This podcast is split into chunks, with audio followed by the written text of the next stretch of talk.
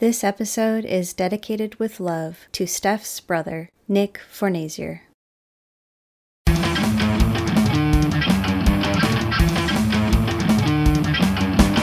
Hello, and welcome to Bring Your Own Popcorn. Let us preach to your choir or stoke your ire as we spiral down memory lane with cult classics, Jurassics, and other genres that rhyme with traffic. What we lack in education, we make up for with comedy, compassion, and camaraderie. I'm your host, Mixtape Majesty, here today with a very special guest, podcaster, psychologist, mother of one, the host of one of my favorite podcasts about movies, pronouns she, her. It is Steph Fornasier. Thank you so much Did for having it- me. Did I say your last name Yes, right? you said it perfectly. Yay. and you were also one of my favorite podcasts. So it's, it's an absolute honor to be on Bring Your Own Popcorn. Oh, thank you so much. That's so I'm so excited. That's so nice. So you have chosen a fabulous movie that means a lot to you for us to discuss. Mhm. And I'm super excited to talk about it. But before we get into that, we are going to dive into your experience of movies. So our first question is what was the first movie that you remember seeing in theaters? So the first movie I remember seeing was The Little Mermaid. I'm pretty sure it was my dad that took me to see The Little Mermaid, and he kept saying that we're going, we're going to the pictures, we're going to the pictures, and I don't know who calls movies the pictures these days, but that's what he called them. I love that. And so when we went and saw it, and I absolutely loved it, I was asking like, okay, where are the pictures now? like, where are these pictures? I'm waiting for these pictures. And then I think, you know, I was four, so I think I had a little, little tiny meltdown. Like, where's my pictures? oh no. And da- poor dad going, that that was it. That were the pictures. Moving pictures. Exactly. Yes, it's definitely one of those kids that took things very literal. Oh. But yeah, I loved The Little Mermaid, and it's definitely sat with me as one of my favorite Disney films. I also like part of my podcast is like analyzing some of the themes of mental illness or disability within them. And it definitely does not pass the test for many reasons. And it's Mhm. got so many like problematic messages within it, but I still love it for what it is.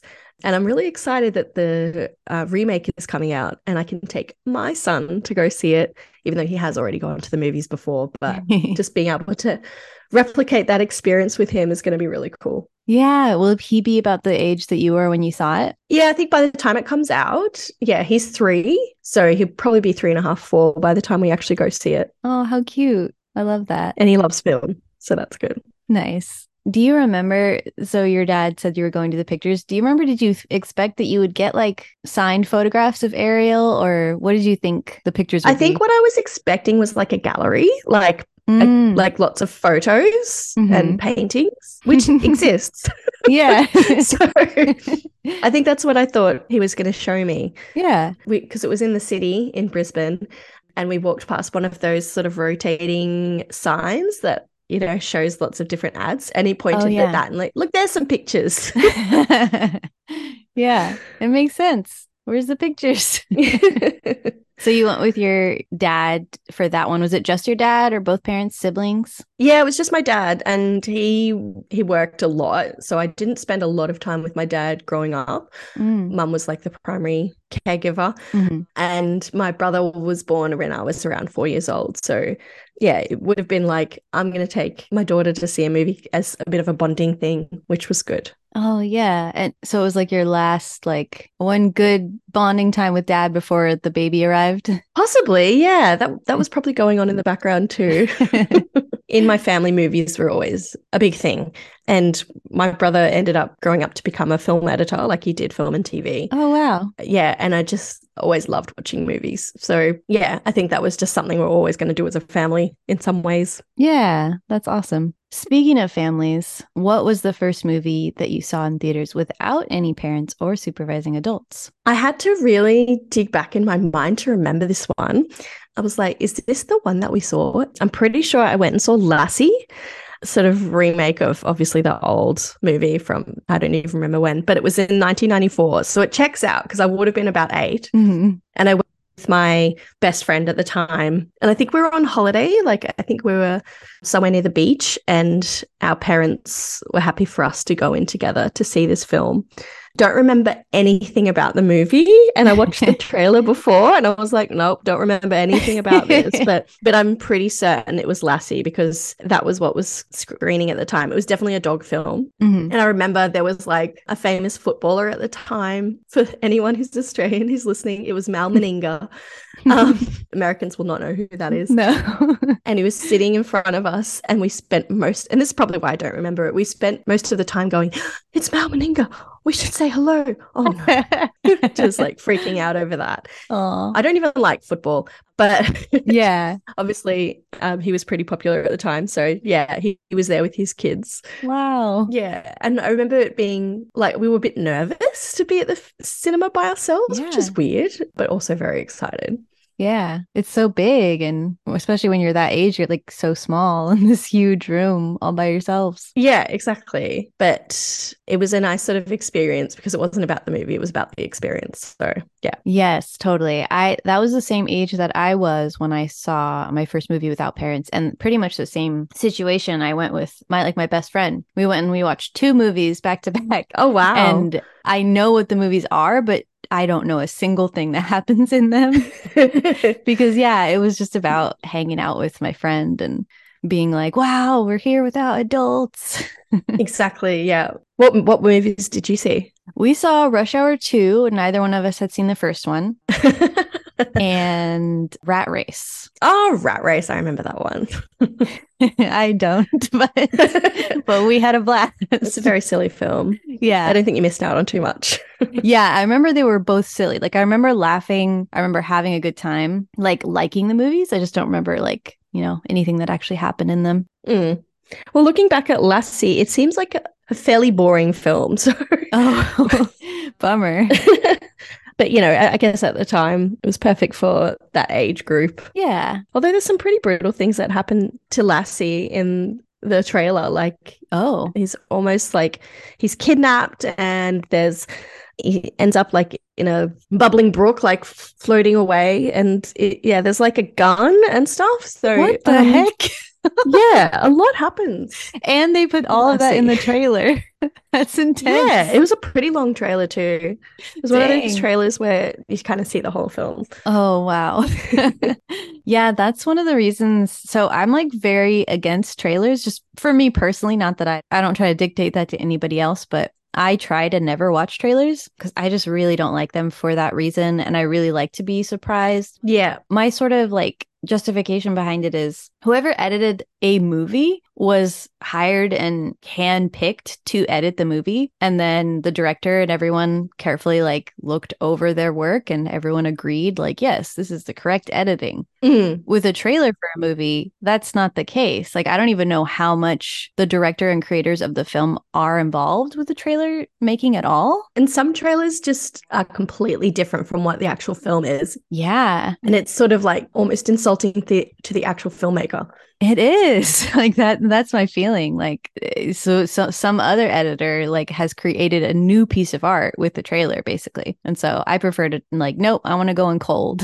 I'm a little bit more like that these days. Like I, there used to be days where I just watch movie trailers for a whole afternoon just to see what what else is out there. But now if a movie's coming out that I'm interested in, it's like that's all I need. I'm just going to go watch it rather than go through the trailer. yeah, One one more thing about Lassie too. yeah. A very young Michelle Williams is in it. Oh, wait, I'm trying to remember who that is. She was in Dawson's Creek. Um, she was married to Heath Ledger. Oh, She's a very good actress. okay. I've seen her in some. I recognize her face, but I don't know what I've seen her in. So you saw Lassie with your your friend. Was it your best friend or just a friend that happened to come with you on this trip? Um, she was my best friend. She's someone who I actually met at kindergarten, Ooh, like daycare. wow. and became really close to. She lived in Brisbane and I ended up moving to Caboolture, which was like an, about an hour away. So we didn't get to see each other that often. So whenever we did see each, each other, it was always like a whole weekend or, you know, if she was on holidays, I'd stay with them at their holiday place. Aw. And I remember being really, I'd always really, really miss her. Like I was super close to her. And she was kind of a, a very intense friendship. And then as we sort of became teenagers, we kind of drifted apart. And Mm. yeah, I still like I have her on Facebook and stuff like that. But yeah, we haven't really seen each other since like we were maybe 21. Mm-hmm. That she was, yeah, a very important friendship in my life. Oh, oh, that's very that's very sweet. I love. I sort of had a similar experience with the the bestie that I saw Rush Hour Two and Rat Race with, in terms of it was a friend I had moved away from, and so when we went to see the movies, like we hadn't seen each other in a while, and it was one of the last times we really saw each other for an extended period of time. And I just feel like those kinds of memories are super magical, and I like that movies can give an anchor point for us to sort of remember these times with with friends of times past. Yeah, that's so true. Like when I re- remember spending time with her, I remember what we watched or what what sort of media or toys we engaged with. We loved Barbie dolls, mm-hmm. so we'd always play Barbie. and I remember another film I went and saw with her was Tommy Boy with Chris oh, Farley. I loved, yeah, I loved that movie. but I remember that movie because I ended up being pretty into it. so yeah, that was like we bonded over humor, definitely. Nice. I wonder if that one holds up. But yeah, I loved it. Back then, I loved it. Probably well. doesn't at all. uh, well, so those are your, your first you remember seeing, First Without Parents. And now please tell me one of your favorite movies of all time and why it's one of your favorites. One of my favorite favorite movies would be Romy and Michele's high school reunion. Oh, nice. I think because it is just so much fun mm-hmm. and so like it's hilarious like i could quote it off the top of my head when i was I remember lying in the sick bay one day and just going through the movie in my head because I was bored. Um, and it's, I think I'm drawn to movies where there isn't like a romantic plot line too. Yeah. As much as I love romantic movies, like the friendship within it is so, yeah. it's such a really good story of um, your long life friends being sort of the more important thing than what other people think of you from high school, etc. Absolutely. So yeah, I've seen that movie so many times and the music is amazing and the fashion is amazing in it. And one of the most awesome things in it for me was the fact that Michele, who's played by Lisa Kudrow, wears a back brace and she has scoliosis. Mm-hmm. And I had, well, I still have scoliosis, but I was diagnosed with it when I was like 14 mm. and had to wear a back brace. And yeah, so the just the scoliosis references to it was like, that's me. Oh, yeah, representation. exactly. Yeah. I'd love to do an episode of it on my podcast, but it's like this amount of the film. It's so small in it. yeah. So it probably couldn't carry a whole episode, but it's just like you don't see a lot of scoliosis in film. And it's kind of played for a joke in it, but I don't see it. I, I kind of just go, yeah. Because, you know, I was a nerd at school. I didn't have cool friends. I wasn't cool. I know it's play it's kind of played for laughs, but the back bracing is kind of played for laughs but I feel like it was less in a punching down way and more in a like people bully people who are different in high school. Like they were acknowledging exactly, that. exactly. Like when they say, "Oh, it's the back brace girl." Hi, back brace girl. Which is like, what? like, yeah, that makes we, no sense now. Yeah, and we know that those people are assholes. So like, we're not supposed to think exactly. like, "Oh, they're cool that they're saying that to her." it's like, no, they suck. Exactly. Yeah and you know they're the heroes of the story and we root for them. So yeah. I feel like it's done in a, a relatable respectful way. Yeah i agree. That is a super fun movie that i got the honor of watching when uh past guest rhoda ramone ah i did it was her movie. Awesome. yeah yeah it was her choice. And yeah it was super fun chatting about it but yeah, if you ever do an episode on it, I'd love to hear it. Yeah, I'll, I'll let you know. It'll be like a five minute episode. oh, yeah, you could do like a special related to disability. But yeah. Yeah, yeah. Did you see it as a teenager? Yeah, we borrowed it from the the video shop. It was either on video or DVD, I don't remember. But yeah, we watched it yeah, it was like a Saturday night and we were picking some movies to watch and that was one of them. And yeah, it was one of those movies where you always saw it in the the video show up and went, oh, I wonder what that's about. I was like, all right, let's let's check it out. And it ended up being the most amazing film. which is what I love most when you like, I don't know anything about this movie. I've just looked at the cover, we'll see what it's like, and it ends up being just an absolute ball. Yeah, that was such a an interesting different experience that like no one can really have anymore when you used to go. There didn't used to be a YouTube where you would just like look up movie trailers. So you would just go exactly. to the video store and just be like, "Well, that cover looks interesting." And that's yeah. all you knew about it. and blurbs were very there was very inconsistent. Like you could read the back and totally understand what this movie is about or not. yes, totally. Yeah, just like trailers, it was like whatever the the distribution company wanted to be highlighted. You know, some copywriter wrote some blurb. Yeah, yeah, but it's definitely it became like a comfort movie, and it's still def- definitely like my comfort movie when I just want to feel like wholesome and happy. Nice. Yeah, I love comfort movies. Overall, how would you describe your relationship with movies? They're very, very much a part of my life in many ways. Even when, as a parent who works part time, it's very hard to go to the movies. But I do like that now a lot of films are being released on streaming services so that if you don't get a chance to go to the movies, you can still enjoy the experience. Like that's a really, it's been a really positive thing.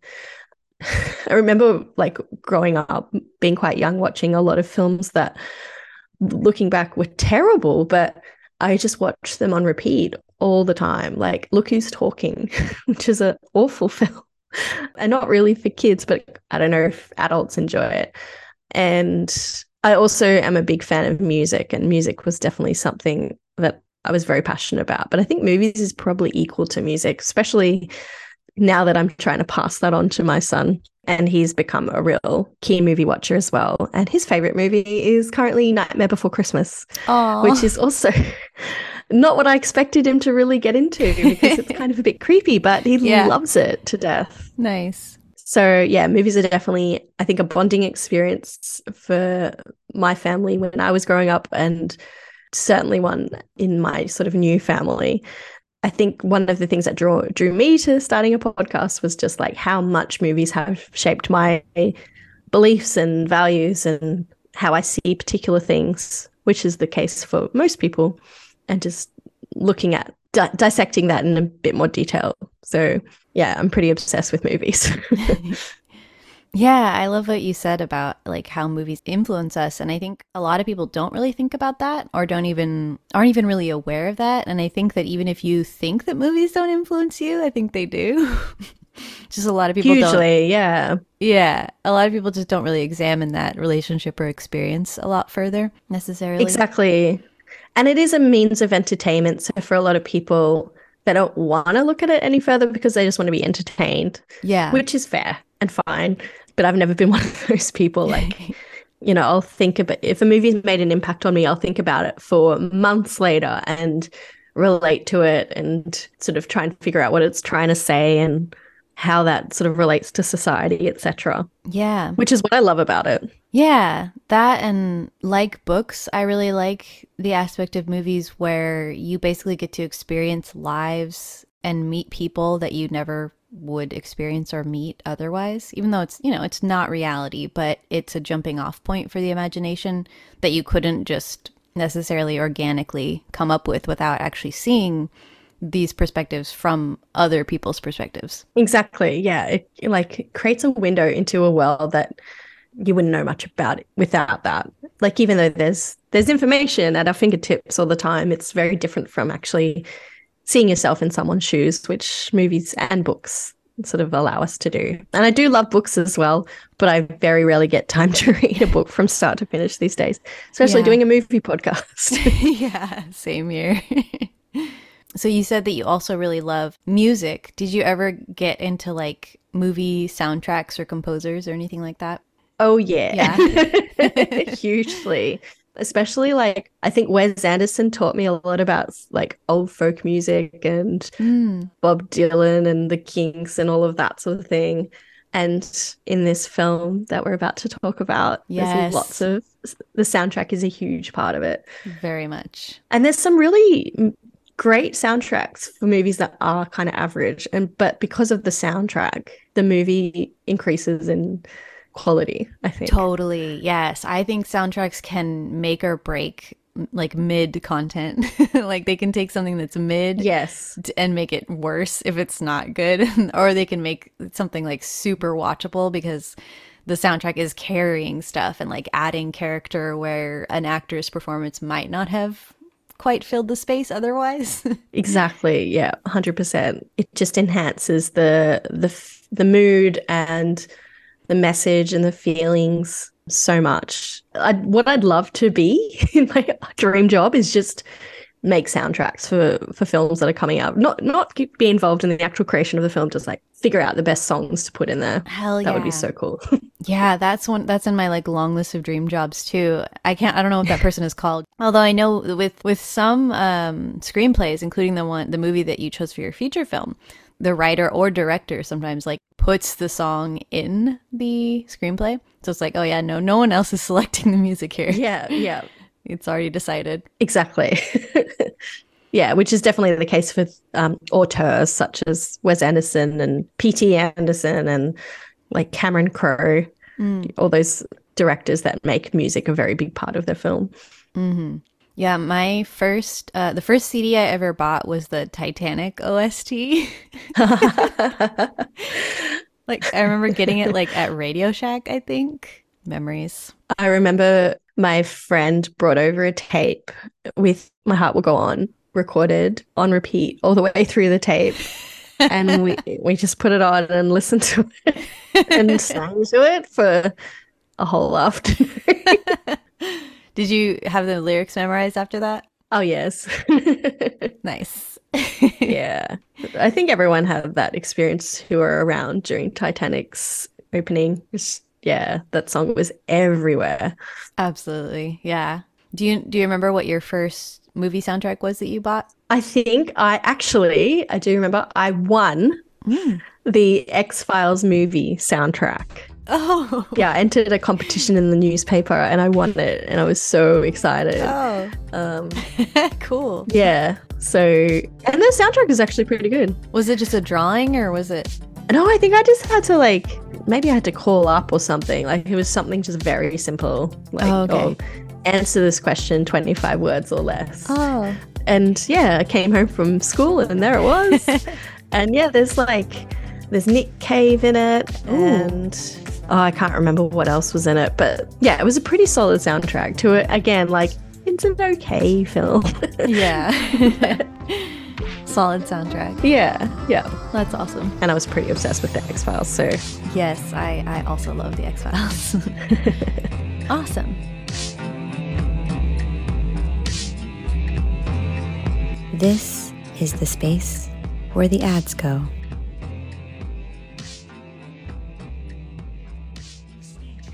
Hey, you like a podcast? Would you like podcasts about old dudes talking about K-pop that they don't know anything about? Well, we got a podcast for you. Yeah, just roll that intro, baby.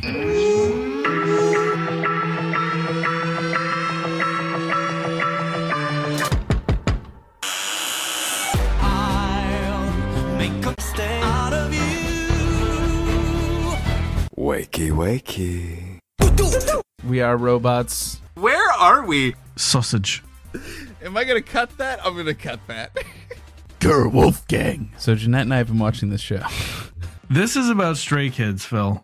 Welcome back to I'll Make a Stay Out of You, the podcast where I uh, wanted to show a theme song to my friend Tom, and then we kept doing that a hundred times. I'll make a stay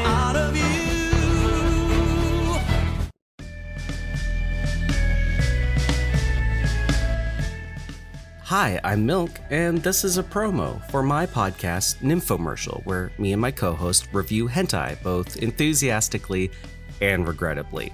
So, if that sounds like a good time to you, find Nymphomercial wherever you get podcasts.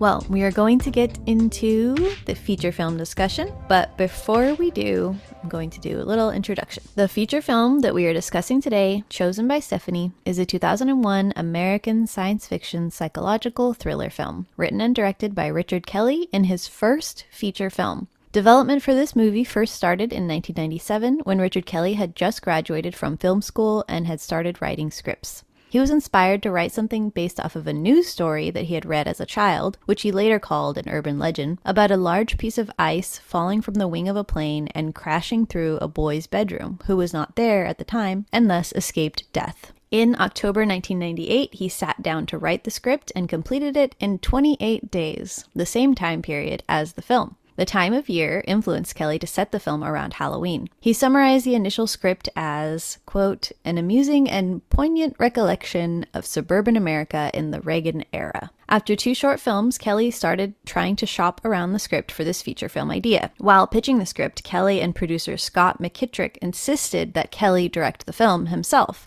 which affected its chances at being picked up. McKittrick said that the film was the challenging script in town that everybody wanted to make but was too afraid to do it. Kelly recalled 1999 as being a year of meeting after meeting, being rejected over and over, and thought that the film was dead at this point. Development finally progressed after agents at the Creative Artist Agency took an interest in the script and signed Kelly on. Drew Barrymore then accepted the role of Karen and arranged a meeting with Kelly in March 2000 on the set of Charlie's Angels, which I thought was just a cute little fact. He like went to the set of Charlie's Angels. You know, this just this guy.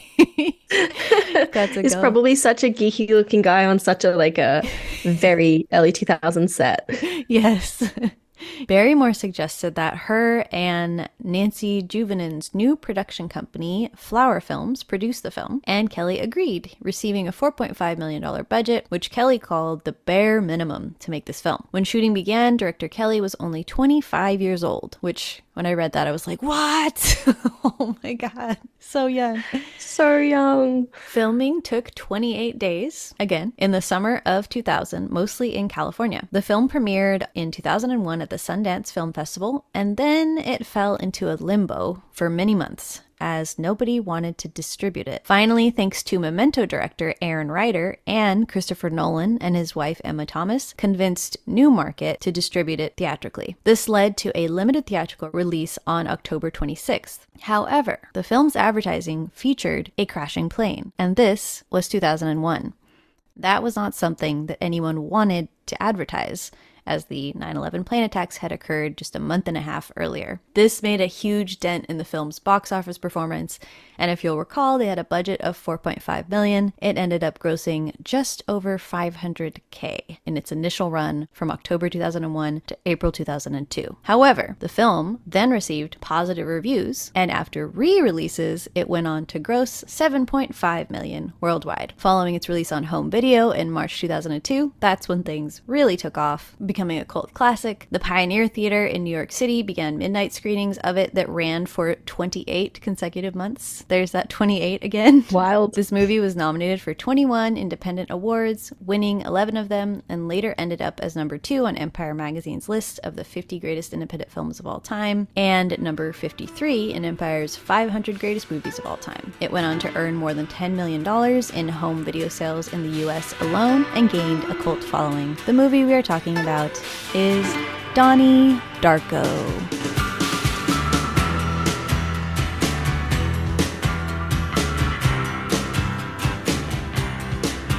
Donnie Darko.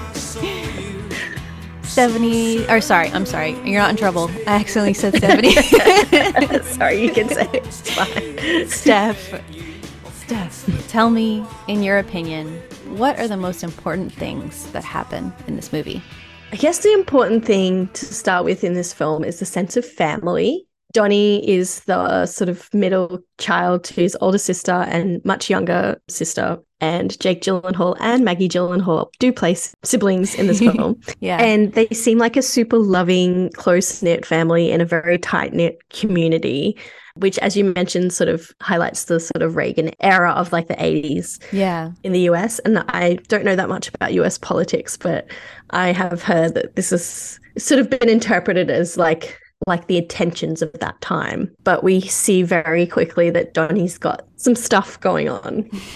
and then we hear that there's been some aggression in his past and that he's, you know, been in trouble at school and he's also in therapy and takes medication. But it's not till sort of later in the film that his psychiatrist actually says he's got paranoid schizophrenia. There's that sort of backstory that this is sort of the troubled teen very attractive troubled teen, which I was to at that time. Yeah. like I watched this in 2002 and I would have been in 16, I think. Mhm. I was very, very attracted to Donnie. Yes, same. and then I guess the really key thing, which relates to that 28, 28, 28, Mhm. is he's visited by Frank, who is a very tall, freaky looking bunny rabbit, but it's like a man in a bunny rabbit suit who one night guides him out of his bedroom in time for a random jet engine to crash through his roof. And Frank tells Donnie that the world will end in 28 days, six hours, 42 minutes, and 12 seconds. yeah. And that sort of kicks off a series of events, which sort of leads Donnie to believe that he is responsible for stopping the world ending. And it's sort of at this point where it's like, is Donnie mentally ill? Mhm. Or is this really happening? Mhm. Is this like another world, like another a rift in the time space continuum continuum happening? Or is Donnie, if he does indeed have schizophrenia, is this a, a hallucination that he's experiencing? And I guess that's like sort of the big question in the film. One of the big questions you could interpret from the film, because I think what you could also say is it doesn't really matter whether it's real or not. It's what the what the message is from the film. Mm.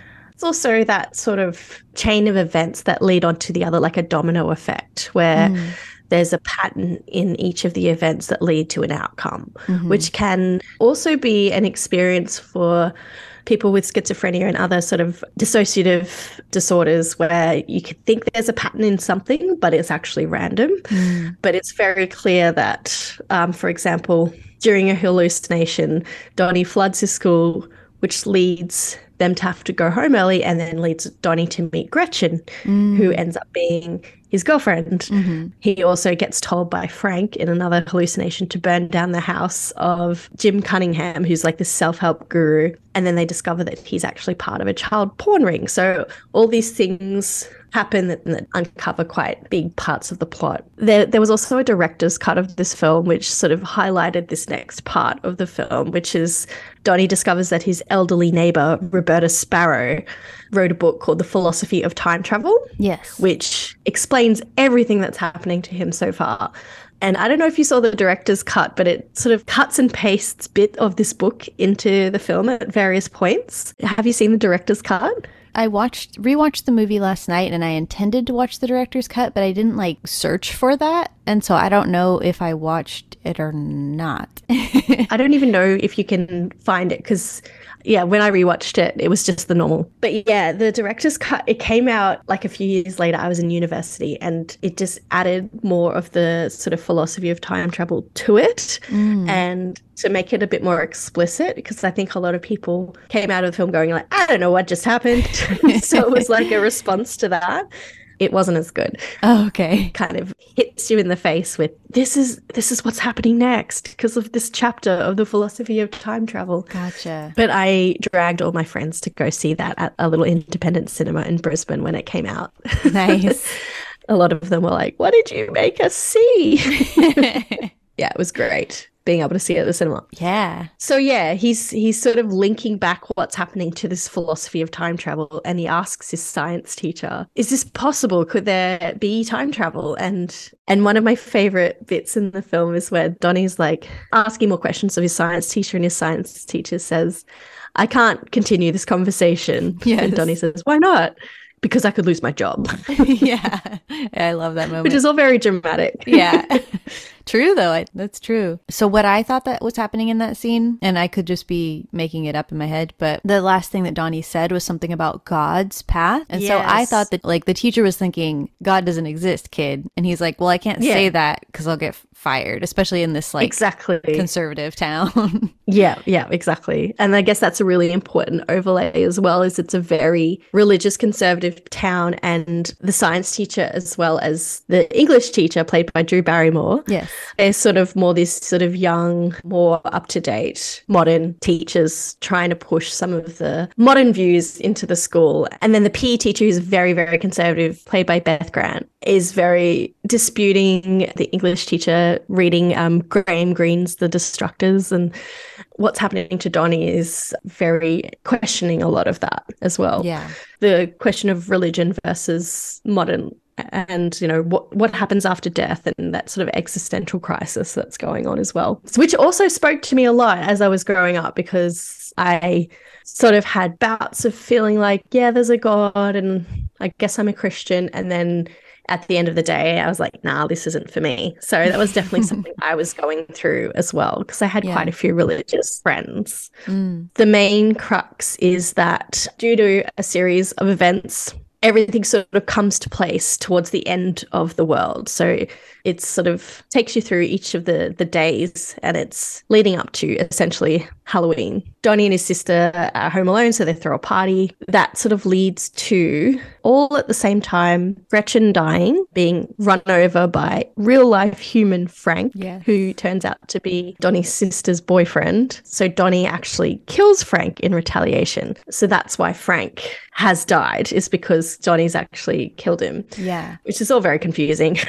but and then at the same time, the plane that his sister and mom are on goes through some turbulence, and the jet engine is that that artifact that ends up creating this this 28 day sort of cycle where where Donnie is having all these hallucinations. So what he learns he has to do essentially is go back into time and not have left the house when the jet engine falls into his house. So I guess the the message is that the world doesn't end, but his world ends, Yes. and this 28 day portal is sort of closed. yeah. I remember watching it thinking, oh, this is like a messed up hot guy movie. And then it becomes a very science fiction movie.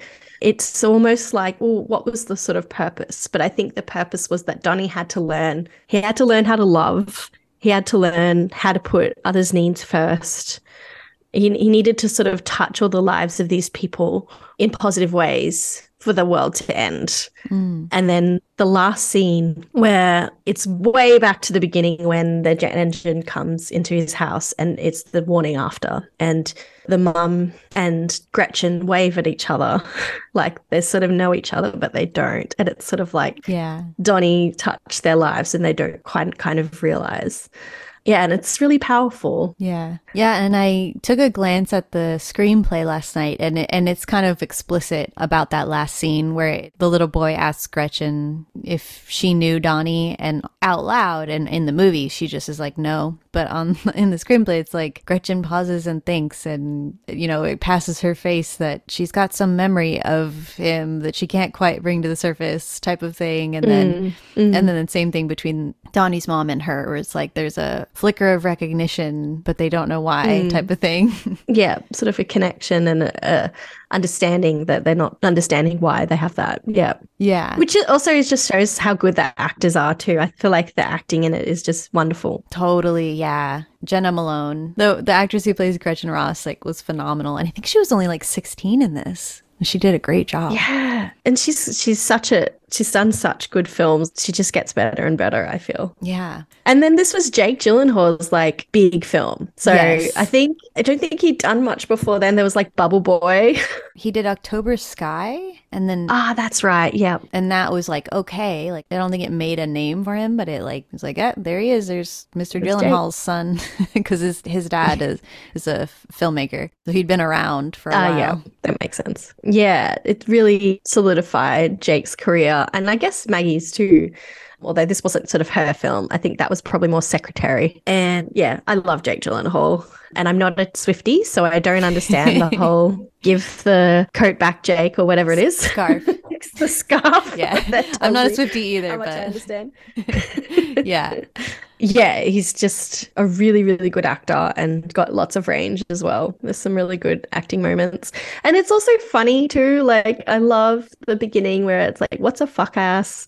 Yeah. And, and I often say this Donnie's mom says, My son just called me a bitch. And his dad says, You're bitching, but you're not a bitch. Yeah, so cute. I love this family. Like, I think I hadn't realized this until just now, but I think that this was one of the few like positive family depictions I had seen in movies because I, I feel like American films have a lot of negative portrayals of families. Yes. Of like abusive families, or if not outright abusive, they're just like unpleasant. And even sometimes they're unpleasant and framed in a way that it's, it's supposed to be okay. Yeah. Or just not present at all. Like a lot of those Yes. 16 candles and things like that. hmm John Hughes. Yeah, John Hughes films where they're just like absent and Yeah. not connected with their kids' lives. You can you can just see how much Donnie's parents are on his side. Like Mhm. when he gets in trouble for shoving the card into his teacher's anus or threatening to yes. um put it into her anus. They Yes. just laugh. Like yeah.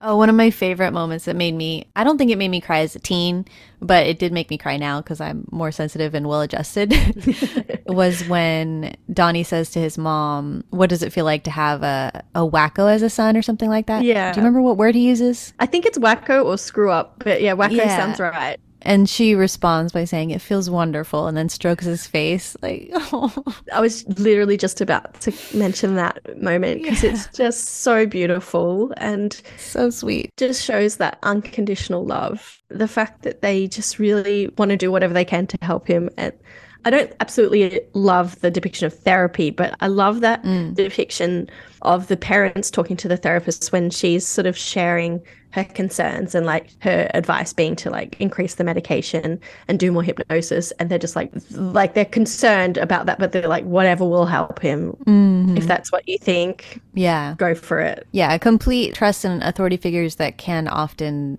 go wrong and bad, but that comes from a place of we just want to help him, whatever that takes, and don't have a stigma against the things that could help him. Yeah, he's obviously got this reputation at school for being like the the bad boy, but his family they don't perpetuate that reputation at all. Uh, they still want see him just as like they love him just as much as as the other kids. Yeah, although they are understandably like exasperated with him. Yes, as you would be. Yeah. So this movie is fairly open ended. Like it's not. It sounds like maybe in the director's cut it's shoving it down your throat a little bit, but at least in the theatrical release, it's it's really not. But in your head canon, what do you think is really like the arc of of what really happened? Like, do you think Donnie has mental illness at all? Do you think it's entirely a time travel thing? What's your opinion, perspective? I think in my head, it's still a question mark because you could look at it as a purely mental health portrayal of that. He is someone with a mental illness. He is experiencing delusions and hallucinations, which as a movie ha- was not really shown in this way before. Mm-hmm. And it's sort of relatable in that he's kind of got a very disorganized mind. There's some sort of paranoia going on there. And it could just be a whole loop where something that he goes through before potentially ending his own life. And all these things that are happening that aren't happening to everybody else. Mm. But I think its intent is to be a science fiction film. And I think that makes more sense. But whether or not it is, I think it still stands out as a really good question. You could totally believe it either way, and it would all sort of still give you the same sort of movie experience. If you believe he's mentally ill, I don't think it negates the power of the film. And if you believe that it's all science fiction, I don't think that negates it as well, because I think the message is the same in that love. Like if you read the philosophy of time travel, which you used to be able to do on the website, Oh, but I I'm know. Sure you could find it somewhere. it's the website's broken, but yeah, I wonder if it's, Yeah. Out there somewhere. you know that sort of juxtaposition between fear and love that comes into the film like that's sort of the message is that you need to overcome fear with love and then you can do what the outcome that's needed for for him to travel back will mm. occur and while that's very binary and the world isn't that simple i think that message of him learning that experience of love is the same i guess if that makes sense I think so. if you look at it as Donnie having schizophrenia, and this is something that sort of happens for him to sort of come to terms with his life, it could be seen positive, except for the fact that I guess we're interpreting that he's ended his life, which is not so positive. Mhm. But in terms of the science fiction plotline, then you're still getting that message that he's sort of learning his place in the world and his love for the people around him. If that makes Mhm. sense. Yeah, yeah, yeah. That makes sense. Did you go to the website when it was around? I think I did, but I it was so long ago that I don't remember. I was in junior high when it, Uh, it yeah. out, or I think when I saw it, I was in junior high. Yeah, it was one of a kind website and it was all run on Flash and now Flash doesn't exist, so that's why it's broken.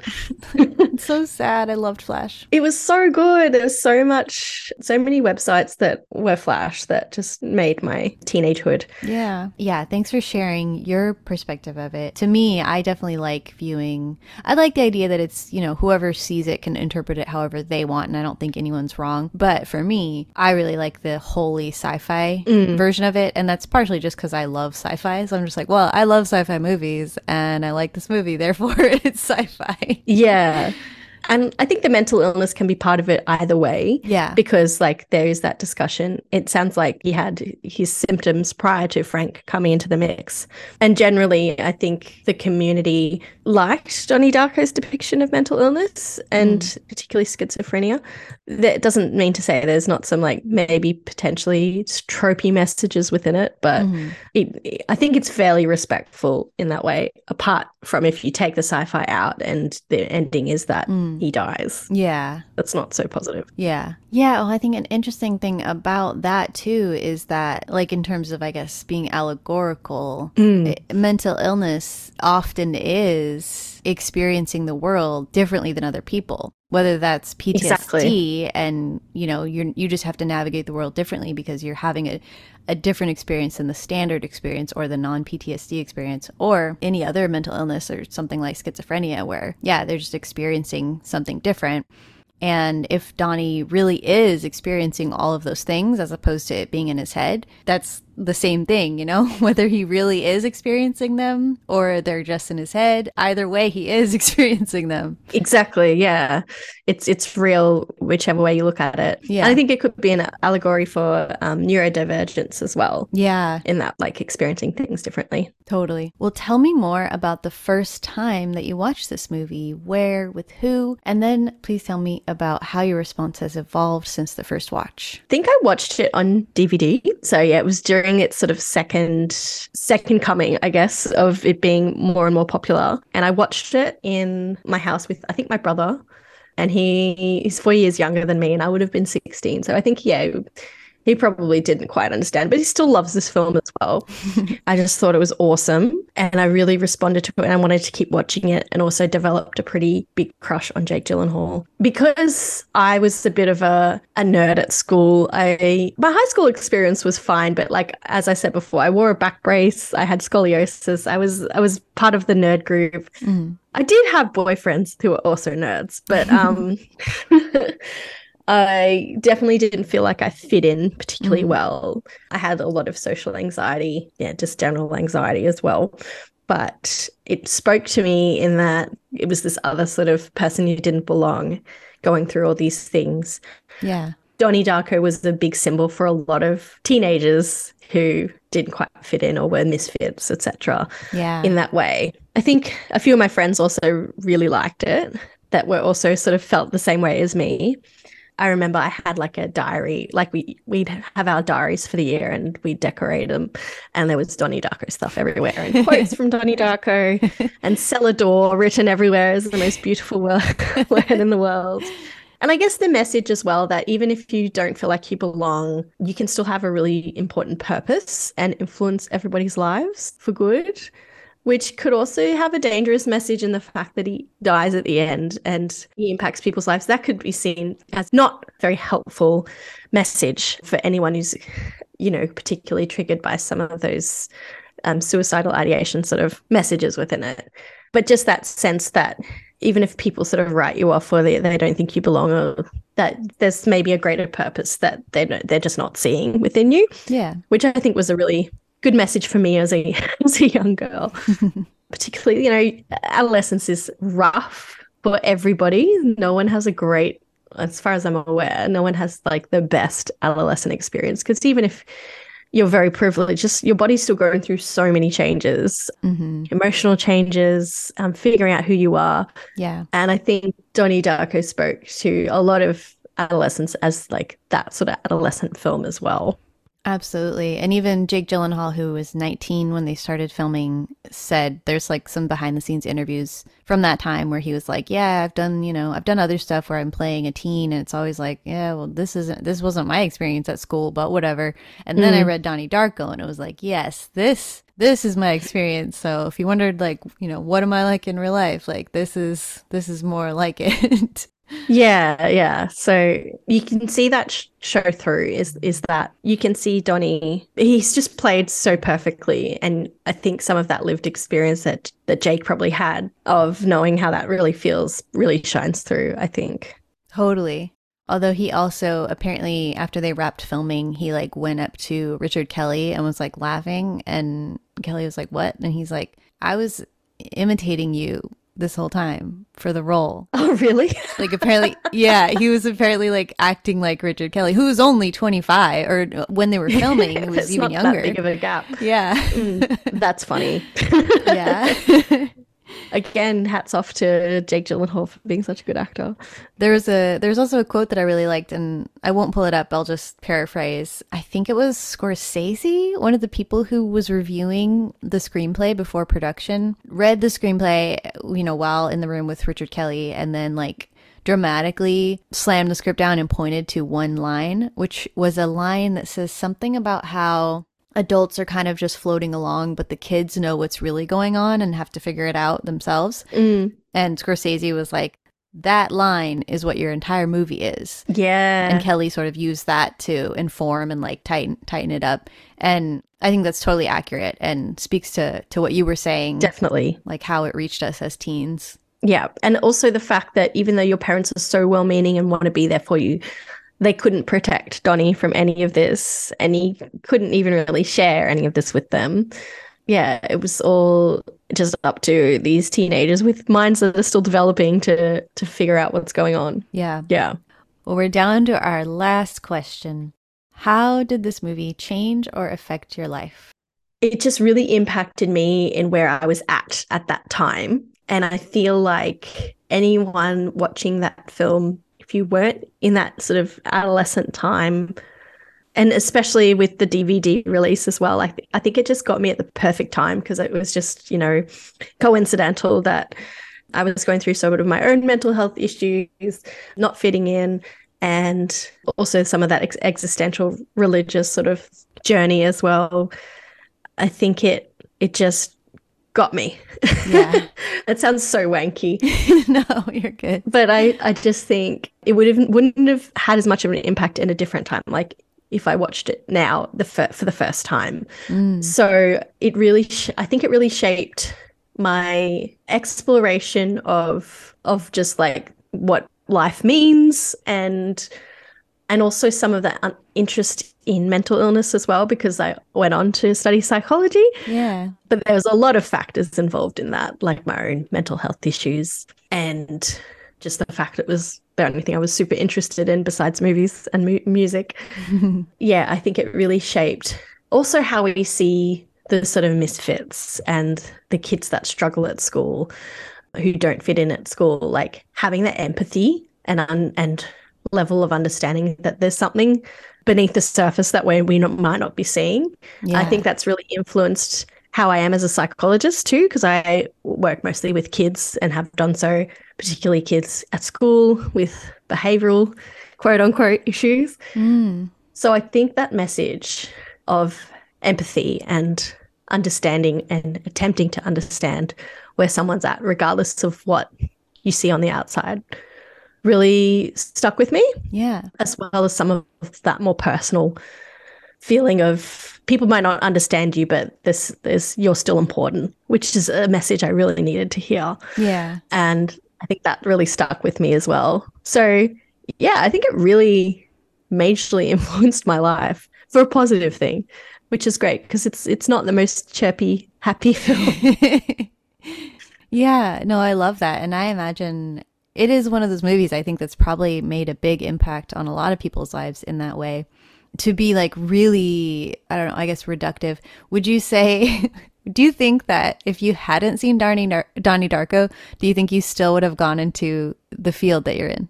I think I would have definitely. Yeah. there was a lot there was a lot of influencing factors in me studying psychology, but I think it's just was that extra little push of what sort of psychologist I am as well because there's a lot of kids like Donnie out there that don't feel understood hmm and who are, you know, maybe haven't made the best behavioral choices, but are loving and are and, and needing something that is is missing or have some other purpose going on that we need to connect with to understand as the adults that are floating around not knowing what's going on. yes. Absolutely. I love that. And I'm really glad that those kids have someone like you out there helping them out. oh, thanks. I, try. Thank you for your service. well, this has been a fabulous discussion. If folks would like to find more of Steph, where should they look? The psychocinematic podcast it's got a website psychocinematicpodcast.com i will spell psychocinematic because it's a mouthful it's p hopefully i can spell it too p s y c h o c i n e m a t i c Yay. Podcast. Yeah. i'm also on instagram at psychocinematic podcast twitter at psychocinematic podcast and tiktok at psychocinematic Perfect. And can you, uh, I could almost do it, but I feel like you would probably do it so much better than me. Can you describe the vibe of your podcast, like what you're aiming to do with it? Oh, yes, absolutely. We take a movie, TV show, sometimes documentary, and look at it from a psychological lens, analyzing themes of disability and mental illness within it. And we generally try and rate whether we think it passes or not. And I usually get guests on with lived experience.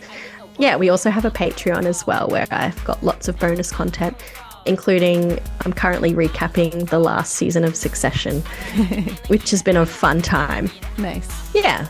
And oh, we also sort of focus on chronic illness at times too. Awesome. Yeah. Uh, like I said, it's one of my favorite movie podcasts, one of my favorite podcasts, and specifically one of my favorite movie podcasts, too. Uh, it's really fantastic and accessible and lovely, and y'all should check it out.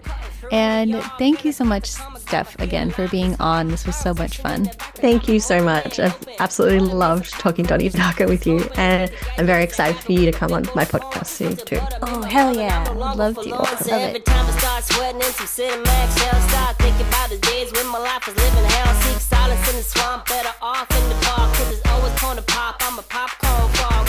Easy being green when it's cold on the scene. It's no problem being a frog when your job is to eat. If I had a popcorn swamp, I know there'd be no stopping. But if a frog had rings, he wouldn't bump his ass a hopping.